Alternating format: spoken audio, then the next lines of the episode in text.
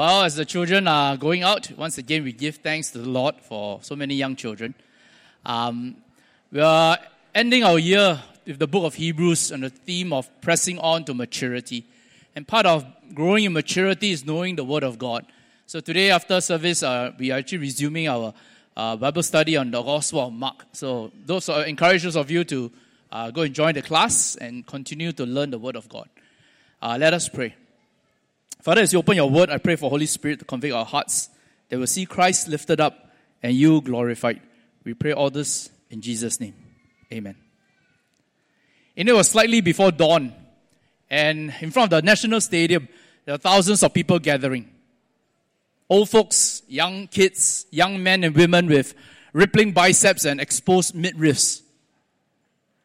They were all stretching, getting warmed up in the cool morning air. And then there was a blast of a horn. And like buzzing bees, we began moving to the front line, the starting line, pushing, jostling, trying to get to the front. And you can literally smell the tension and excitement in the air because of the proximity of body heat and sweat. And then the second horn blast, and we were off. Now, this was a marathon more than 26, 27 years ago, okay, that I took part in, my first and hopefully last. And at the time, we, a bunch of us, we were just out of officer cadet school and thought, we thought we could run. None, we didn't prepare or train for the marathon. We just turned up after registering and ran. So I was running, trying to get to the front, and then there she was. Now, at the time, I was not a believer yet, okay? And so there was this uh, long legged person wearing a bright yellow t shirt, a sporty cap, a ponytail, and a Walkman. Now, this was a time when the, a Walkman was still a thing, okay? So I said, if you don't know what's a Walkman, it's okay. Now, I ran beside her, trying to keep step, hoping that, you know, for quite a distance, you know, hoping that our cadence or my manliness or at least my sweat flying in her direction will get, get her attention. Okay, but I was in vain. She was just listening her music, running slowly. So I gave up. I thought, ah, forget it. I ran up ahead. And you know, in a marathon, the first 30 kilometers is relatively easy. But once you hit the 30th kilometer, you run into a brick wall. After that, it's like you just want to collapse. Especially we didn't train. So every step we took it was like needles, thousands of needles poking at my ankles and my knees because we were not used to the pounding. You know, after that, the race, for three straight days, I just laid in bed. I couldn't walk. Anyway, at about nine something, I was at my 30th mile and the sun was scorching the earth. And there seemed to be one concentrated sunbeam just focusing on me. You know, wherever I ran, it was just following me. And I just wanted to give up. And suddenly, those familiar long legs, bright yellow t-shirt, a sporty cap and a ponytail with a Walkman came sashaying by me at the same slow pace. Unbelievable. With all my manhood, right, or all my all the strength that I could muster up. I tried to keep pace with her, but I could not. And so I just wanted to crumble into a, a pile of human flesh in embarrassment.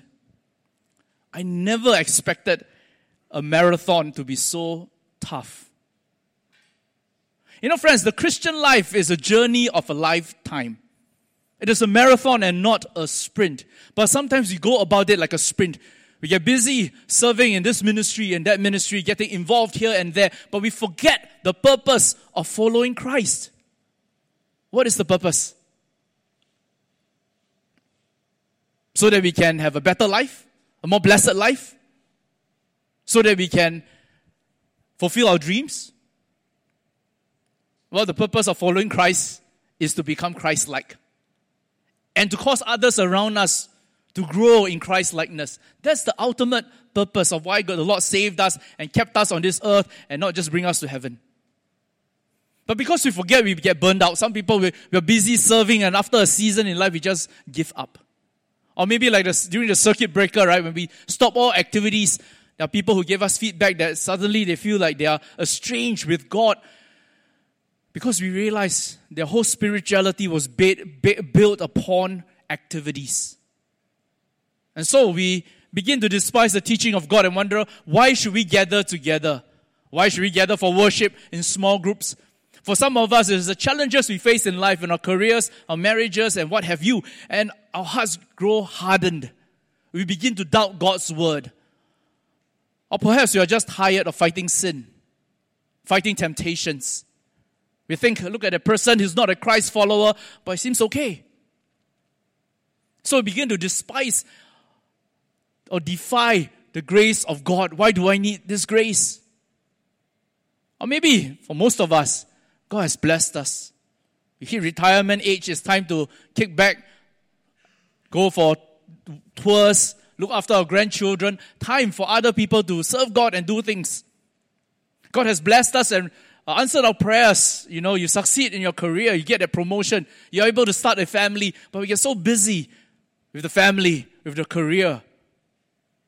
Our hearts begin to grow cold and dull. We begin to drift away from Christ. Now, these are the five warnings given to us in the book of Hebrews. At the time, the believers face challenges, and so they begin to drift, to become dull, to doubt God's word, to turn away from the faith back to Judaism. And so, the book of Hebrews, the author writes about the superiority of Christ. If you turn away from Christ, where else would you turn to? He warns his readers. And the book ends with chapter 11 to 13 with faith, hope, and love. How do we continue to stimulate each other to love, to loving acts? That is to have endurance of hope, a hope that endures, that is Jesus Christ. And how do you see that? By faith. And so chapter 11, 12, and 13 talks about faith, hope, and love. And today from Hebrews 12, 12, 1 to 3, we talk about endurance of hope. Hebrews 12, verse 1 to 3 tells us that following Christ is a marathon and not a sprint. And so we look to three people to others, to other saints, to ourselves, and to Christ. To others, to ourselves, and to Christ. So, first, following Jesus is a marathon and not a sprint. Let me read to you the text. Therefore, since we have so great a cloud of witnesses surrounding us, let us also lay aside every encumbrance and the sin which so easily entangles us. Let us run with endurance the race that is set before us, fixing our eyes on Jesus the author and perfecter of faith, who for the joy set before him endured the cross, despising the shame, and sat down at the right hand of the throne of God. For consider him who has endured such hostility by sinners against himself, so that you will not grow weary and lose heart. Of the text here, there's only one main clause, which is the thrust of all, all that he's saying. It is, let us run with endurance the race that's set before us. And this is a summary for the whole of chapter 12. It says the race is set before us. The Greek athlete will run the race, and the race is marked out by three pillars the start point, the middle point, and the end point. So it is set before him. And it tells us this race, this following Jesus is a race. The word race is agon, where we get the word agony or agonize. It tells us following Jesus is an agony. It's a struggle. It's what? I thought following Jesus, you know, should be, gets better, right? It should be a smooth sailing life. It is, but at the same time, you know, when we follow Christ, things that we don't used to struggle with, now we struggle because we realize now it's a sin. Right? And the more we grow, the more we know God, the, the more we understand of His holiness, the more we realize how unholy we are. And so it is an agon, it's a race, it's a struggle. Now, that may not be something we, we can accept. Maybe, and what, how we look at life is, is what we call a philosophy of life. If our philosophy is that I should pursue my happiness, you know, life should be smooth sailing, that's your philosophy, right? But if your philosophy is unable to meet the reality of life, right? When you meet troubles, you struggle, you say, hey, why life like that? That means your philosophy is inadequate. That means you need to grow it, expand it. And so that is the process of maturing and growing. The Christian life is an agon, a struggle. Why? There was once a farmer, he grew soybeans and there was a lot of rain. And so the beans, soybeans sprouted out. They looked really strong and abundant. But he was worried. So someone asked him, Why are you so worried? He says, Because all this, even though you look at them, they are very strong, right? And they're, they're, they're growing in abundance, but they are fragile. Because of the rain, the roots are very shallow. They didn't need to deep, grow deep roots to, to reach other sources of water. And so if a drought comes, even if it's a short drought, all the crops will be wiped out. Why do we need to struggle? So that we can grow deeper roots. Now, isn't this what Jesus said in the parable of the sower? Right? You sow the seed, the seed grow up, looks good, but when the sun comes up, they die. And so, in following Jesus in this journey, we may have a form of godliness, a form of religiosity, but we cannot endure, if we cannot face up to challenges, if it's not intentional and, and not deliberate, then we have only a form of Christianity that is outward. A friend of mine is a barista. Actually, he's my children's godfather. He said this to, to me. He says, Endurance is a caffeine of Christianity. Christianity without endurance is like coffee without caffeine. It is decaffeinated Christianity which is powerless like decaffeinated coffee. Now, this is only for coffee lovers, right? And so I ask you, you know, do you have a decaffeinated Christianity? See, deficient theology leads to inadequate philosophy, which results in poorly formed spirituality. What I mean is, our understanding of God, you know, is that He gives us whatever we want we are just blessed and, and, you know, all the good things we can get. Then there is an inadequate philosophy of life. We meet challenges and we wonder why. We struggle and our spirituality is unhealthy, is malnourished, is not rigorous, it cannot endure. And that is why the Apostle Paul in Colossians 2 says, Therefore, as you have received Christ Jesus the Lord, so walk in him, having been firmly rooted and now being built up in him, established in your faith, just as you were instructed and overflowing with gratitude. A maturing faith is one that is rooted, firmly rooted in Christ. How do you know that you have a rooted faith? That your life is overflowing with gratitude.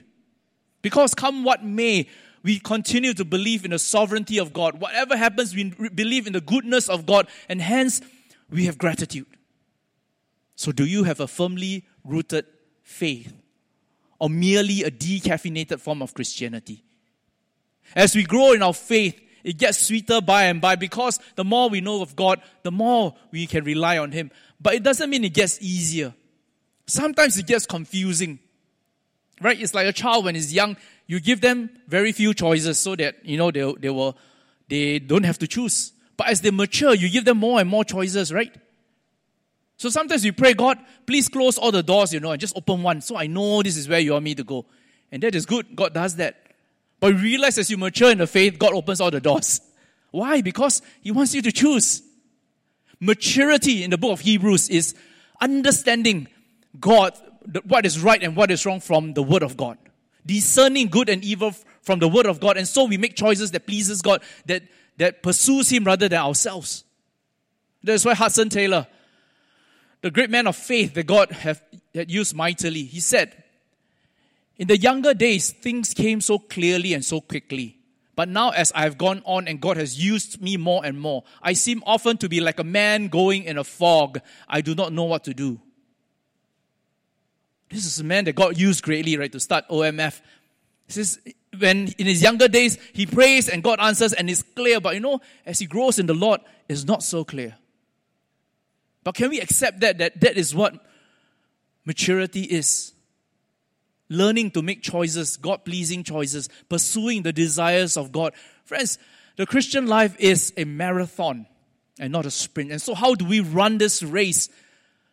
Scripture tells us to look at three people. First, to the saints. Second, to ourselves. Third, to Christ. It begins to look at the saints as an encouragement.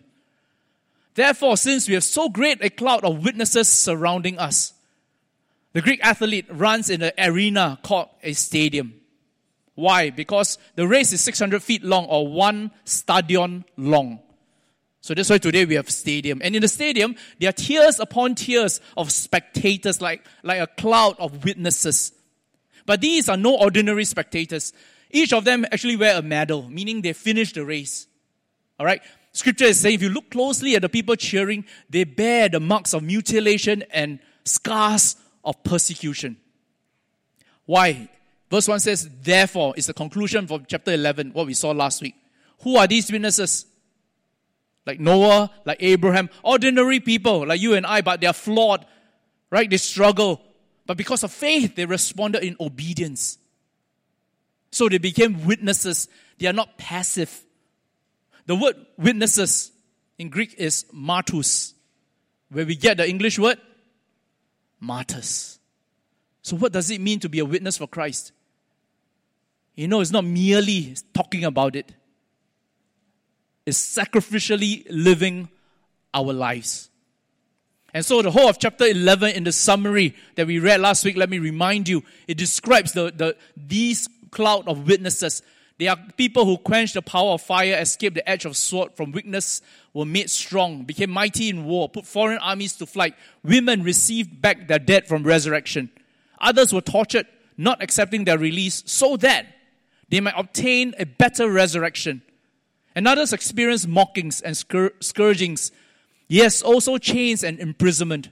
They were stoned. They were sworn in two. They were tempted. They were put to death with the sword. They went about in sheepskins, in goatskins, being destitute, afflicted, ill treated, men of whom the world was not worthy, wandering in deserts and mountains and caves and holes in the ground. When you look at those Christians, they were nobody. No power, no status. They had to wear sheepskins to hide themselves in caves. And yet scripture tells us they are those of whom the world is not worthy. You know, last week after I preached, a sister in the Chinese congregation told me, she says that it's so humbling to realize that's how God looks at us. Ordinary, simple people. But because of faith that results in obedience, scripture says, we are whom the world is not worthy. Who are these witnesses? Who are these witnesses for you? It could be people who have gone before us. Could be, in this context, the Old Testament saints, but it could be people who set the example for us. The two ladies who went door to door knocking on Queenstown Estate that started QBC. Yesterday, I received news that Graham Walker, the missionary who facilitated the transaction of the land for one dollar from Southern Baptist Convention uh, missionaries to us. He spent 30 years in Singapore giving his life, impacting thousands of people. It could be people that we know Auntie Jane, right? You know, when I, I, I only got to know her short, a short time, slightly more than a year. Many of you know her better. And I've said I have done many funerals, you know. You know, Pastor, we don't have a lot of things, but what, what I do a lot is funerals. But you know, attending a funeral is, is probably the most profoundly moving funeral I've ever attended. The only one we held in church. And you know, people from all walks of life came up to testify of how her life impacted them. It could be our deaconess, Irene. I just read a letter this week that she wrote to one of her brother to encourage him to keep the faith. And we think about her life, her journals, how she faced life, how she faced death. It was a life of faith. It could be people who are still living in our midst. And the question we ask is, how then can I also be part of the, these witnesses that one day my life will tell a story for those who come behind us? These crowds of witnesses could be people we read in books. My younger days as a Christian, you know, a lot of the people that inspired me were biographies. And you know, the one that marked my life the most was a missionary called Jim Elliot. 1956, together with four other missionaries, they martyred in South America. And the word, the, the statement he said that he is no fool to give what he cannot keep to gain what he cannot lose deeply marked my life because at every critical juncture of my life, I will ask, what is it that I cannot keep for eternity? There's no eternal value that I have to surrender, even though maybe I don't want to, in exchange for what is eternal. So recently at my funeral, uh, not funeral, my birthday. it's okay, you know, we, the Apostle Paul says, right, we all bear the marks of death with us, so it's every day we are a funeral, okay? Uh, so the, the my, my friend, right, the guy I led to Christ, uh, my kid's godfather, he's a barista. So he texted me, you know, he said, hey, you're getting up in age, you know. Every time I text you or talk to you, you're busy meeting somebody. You need to slow down and smell the roses. You know what I texted him? The words from Jim Elliot. Said, God, I pray thee, like these idle sticks of my life, and I may I burn for thee. Consume my life, for it is thine. I seek not a long life, but a full one like you, Lord Jesus. I like this because I like to idle. But you know, there are many things I, we can do now, and I think I also can do in heaven, so I don't need to put in much effort. But what is it that I cannot do in heaven?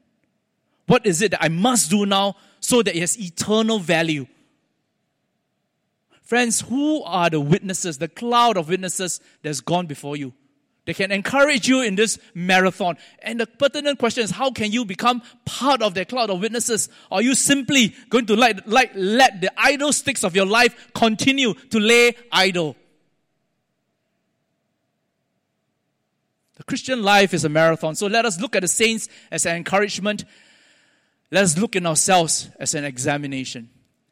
As I said, there's only one main clause in this statement. It is, let us run the race with endurance. There are three subordinate clauses. Firstly, look at the cloud of witnesses. Secondly, let us lay aside every encumbrance and the sin which so easily entangles us. What is this encumbrance?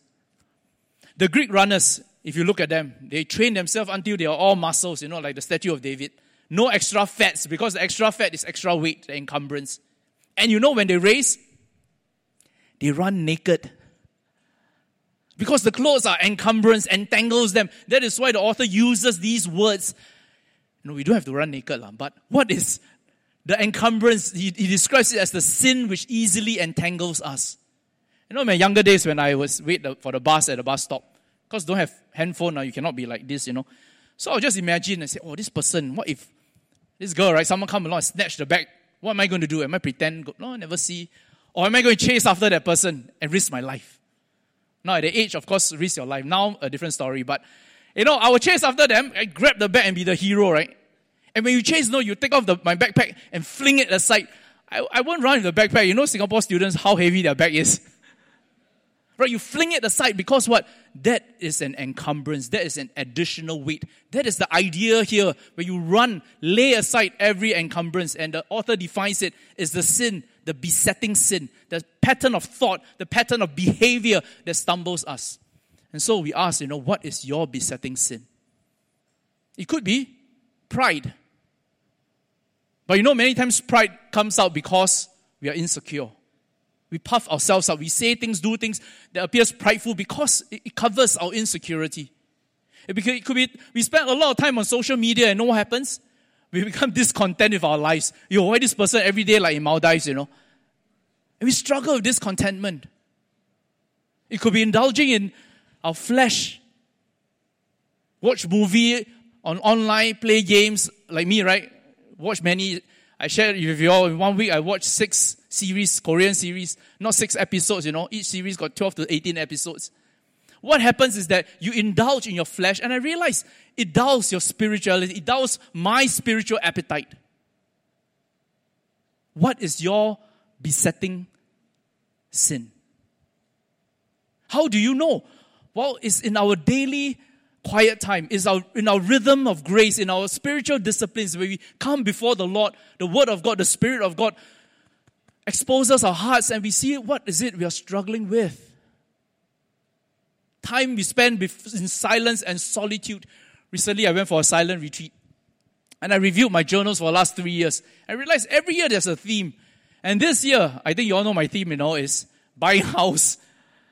Because I realized the idol in my life is convenience. Okay, I can accept a lower standard of living. I want to serve God, you know, a simple life. That's my life goal. But you know what? I realize I always tend towards convenience, easy life. Beginning of year, I tried to do that. Then God said no, right? He says, what you, what is it? What, what you need, God will provide. What you don't have means you don't need. So I said, okay, can I wait? After 10 months, end of the year, I thought, ah, now it's time, you know, I, I probably, whatever I need, what, the reason I need to stay there is done. So I tried and I failed. God asked, can you be generous if you make this commitment? And I went like this, yes, yes, I can, I can. I, I tried, but I failed. And you know, when I was dealing with my disappointment that morning, I read Isaiah 55, verse 1 and 2. It says, Why are you spending money on things that do not satisfy? And the next two verses it says, My thoughts are higher than your thoughts, my ways are higher than your ways. You know, friends, as a Christian, we have more struggles because we want to pursue holiness. But I tell you, at the same time, we have more joy. Much more joy because, you know, when God speaks, there's this sweetness, there's this peace, there's this joy because we know we're trying to please God. I ask you, what is your besetting sin? The sin that so easily entangles you. The Christian life is a marathon, so we look at other saints as an encouragement, we look at ourselves as an examination, and finally, we look to Jesus as a supreme example. The third subordinate clause, fixing our eyes on Jesus, the author and perfecter of faith. The idea is that as the Greek runner runs, you know the three pillars, right? He runs the race. And the third pillar is where the judges sit. And they have the, the prize, which is a wreath. So the runner will keep their eyes on the wreath and the prize and continue running. The author is saying Jesus is that prize. Keep your eyes on Jesus and run. And when we keep our eyes on Jesus, it means we look away, right? We look away from something to look to something, correct?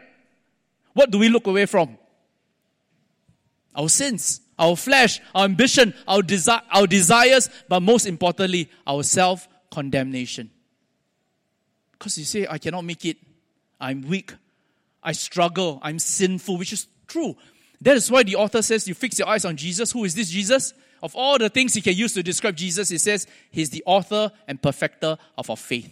The author, archegos. In the first sermon of book of Hebrews, I explained this word, arch ego. The one that started, the champion. When David fought Goliath on behalf of the Israelites, he was their champion.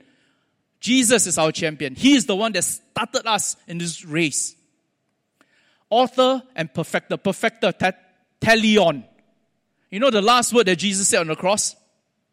What is it? Tetelestai. It's the same word, same root word. He said, It is finished. What is finished? Our salvation is finished. He paid for our sins so that his righteousness become ours, our sins become his. So, what the text is telling us is that Jesus is the one who started you in this race. He's the one that will finish for you. So, you may be weak, you may be discouraged, you may be struggling, but focus on Jesus, not on yourself. Question is, who are we focusing on? You know, the army, right? Sometimes you have night exercise. So we'll be walking a distance away from each other. When the person in front of you stop, you stop.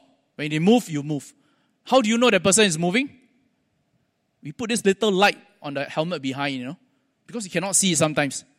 You know the Cyalume stick, the thing that you break and then it lights up, right? The glow stick.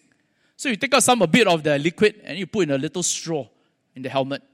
So there was one time I was walking and I saw the light stop. I stopped and I fell asleep. I was too tired. I fell asleep for a few a few moments only. I, I woke up. "Hey, it's gone." So I panicked. Then I run, run, run in front. Ah, then I saw that light. I was relieved. And I followed this light for a good five to ten minutes. Okay, quite a long time. And then suddenly I thought something is wrong because this light was going like that. So what is that? I ran ahead and I realized it was a firefly. you know, I took my eyes just for a moment away from the light and I got lost. The author is saying, fixing your eyes. The idea is continually, deliberately, with energy. Fix your eyes on Jesus. Tell yourself, I look to Jesus, not to myself. He is the archegos and teleon of my faith. The, the one who started me in the faith, the one who will finish it with me. Why was Jesus able to do this? Scripture tells us, who, for the joy set before him, there are three verbs here endured, despising, and sat down. He endured the cross.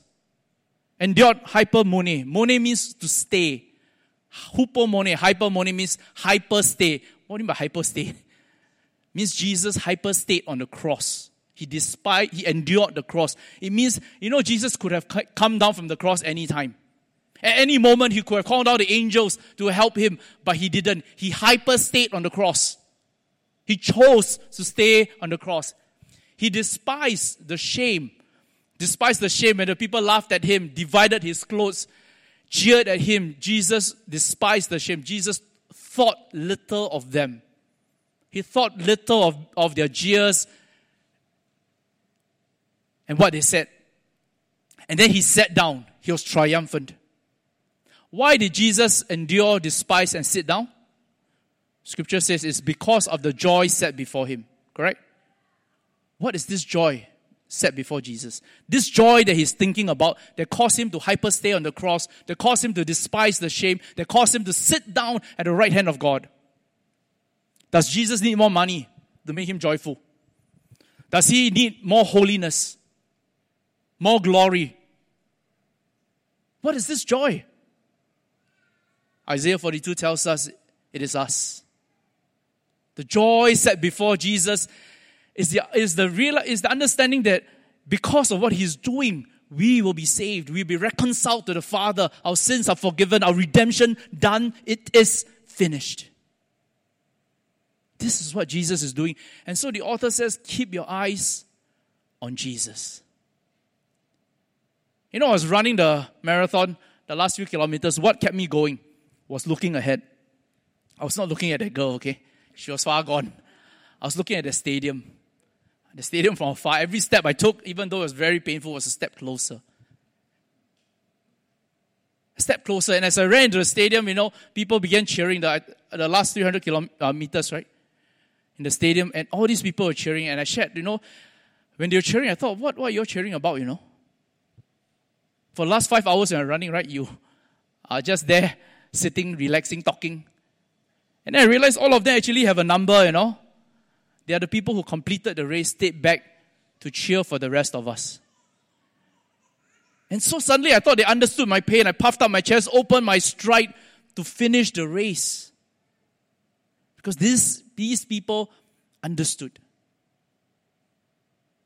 So the question for you is when you listen to this being a marathon, how do you feel?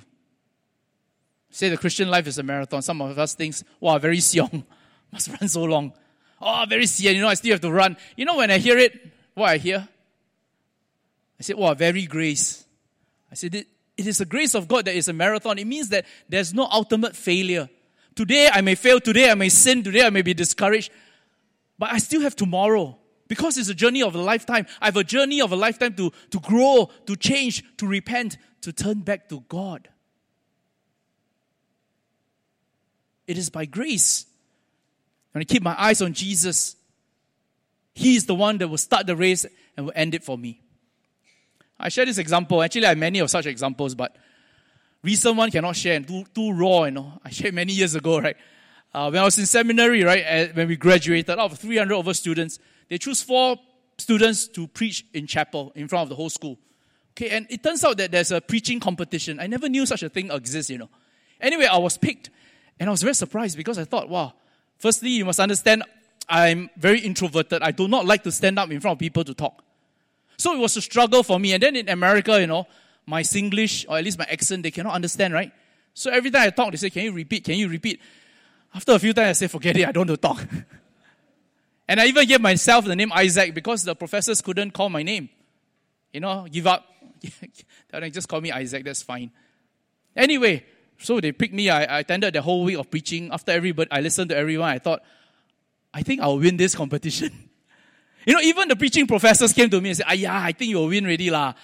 So I thought that way lah. Then, you know, the, the, there's a chapel before graduation. All the students gathered. And apparently they give out prizes. There are about seven prizes. I thought the best student award, 4.0 GPA, I got 3.99. I thought, surely I will get it. Right? But you know, it's not because I'm very intelligent. I'm just more hardworking. You see, my, my neighbors, right, Americans, they, they work and study, you know. They study till 5 p.m. At 6, they go out to work, work till 3, 4 a.m., go back home, sleep. Next morning, they go to work. And then teachers give extra credit. You know, out of 100, they can give up to 110. So I'm a Singaporean. Of course, I have to do 110, right? All the extra work I do. So I thought, okay lah, surely I'll get it. Now, you know, when the name was called, they didn't call me. I thought, wow, somebody got 4.0. But it's okay. I never wanted this. When the Best Preaching Award came, they didn't call me. And you know, in the instant, I felt so disappointed. Up to the point when the name was called, I told myself, I didn't need this. I don't need this. But the reality was my heart was so deceptive. And then out of the blue, right? when I'm feeling so disappointed, I've never felt so disappointed in my life. They, for some expo- Bible exposition of what they call my name, you know, I don't know how I won that award up to today. The The only thing I can think of is every Chinese New Year, I invite the department head to my house to eat steamboat. But you know, that day when I went home, I knelt down before the Lord in repentance. I told Jesus, this is not a joke for me, you know. It's not funny. The cross before me, the world behind me. I took it seriously. I said, God, how did I become like that? Why is my heart so deceptive? But because, friends, the Christian life is a marathon, it means that I can repent. I have a lifetime to change. And that is why from then on, every time I took stage to preach, I know it's God's word. Whether it's good or no good, God is responsible. But my job is to do my best. And so in the past, you know, when I preach a sermon, every sermon I preach, I preach at least 20 times before I got up. When I was in the US, I would drive to church at 10 p.m. and preach to an empty hall till 1 or 2 a.m. Now, thankfully, now I don't need to do this. Every time I prepare a sermon, it's three or six months ahead of time. Why? Because I realize I'm not here to preach a sermon. I'm here to live a sermon. And if I just finish my preparation on Friday and Saturday, there's no way for me to live it.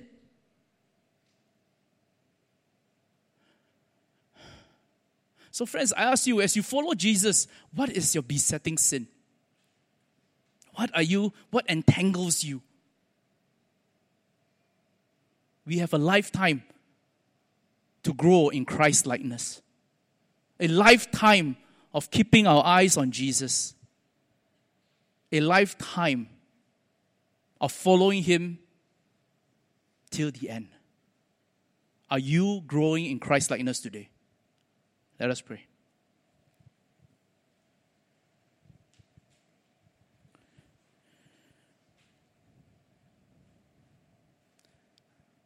Let's come before the Lord and once again in prayer uh, to respond to Him. What you have heard, what you're wrestling with, or simply asking the Lord to help you to grow in Christ likeness. Keeping our eyes on Him, the author and perfecter of our faith.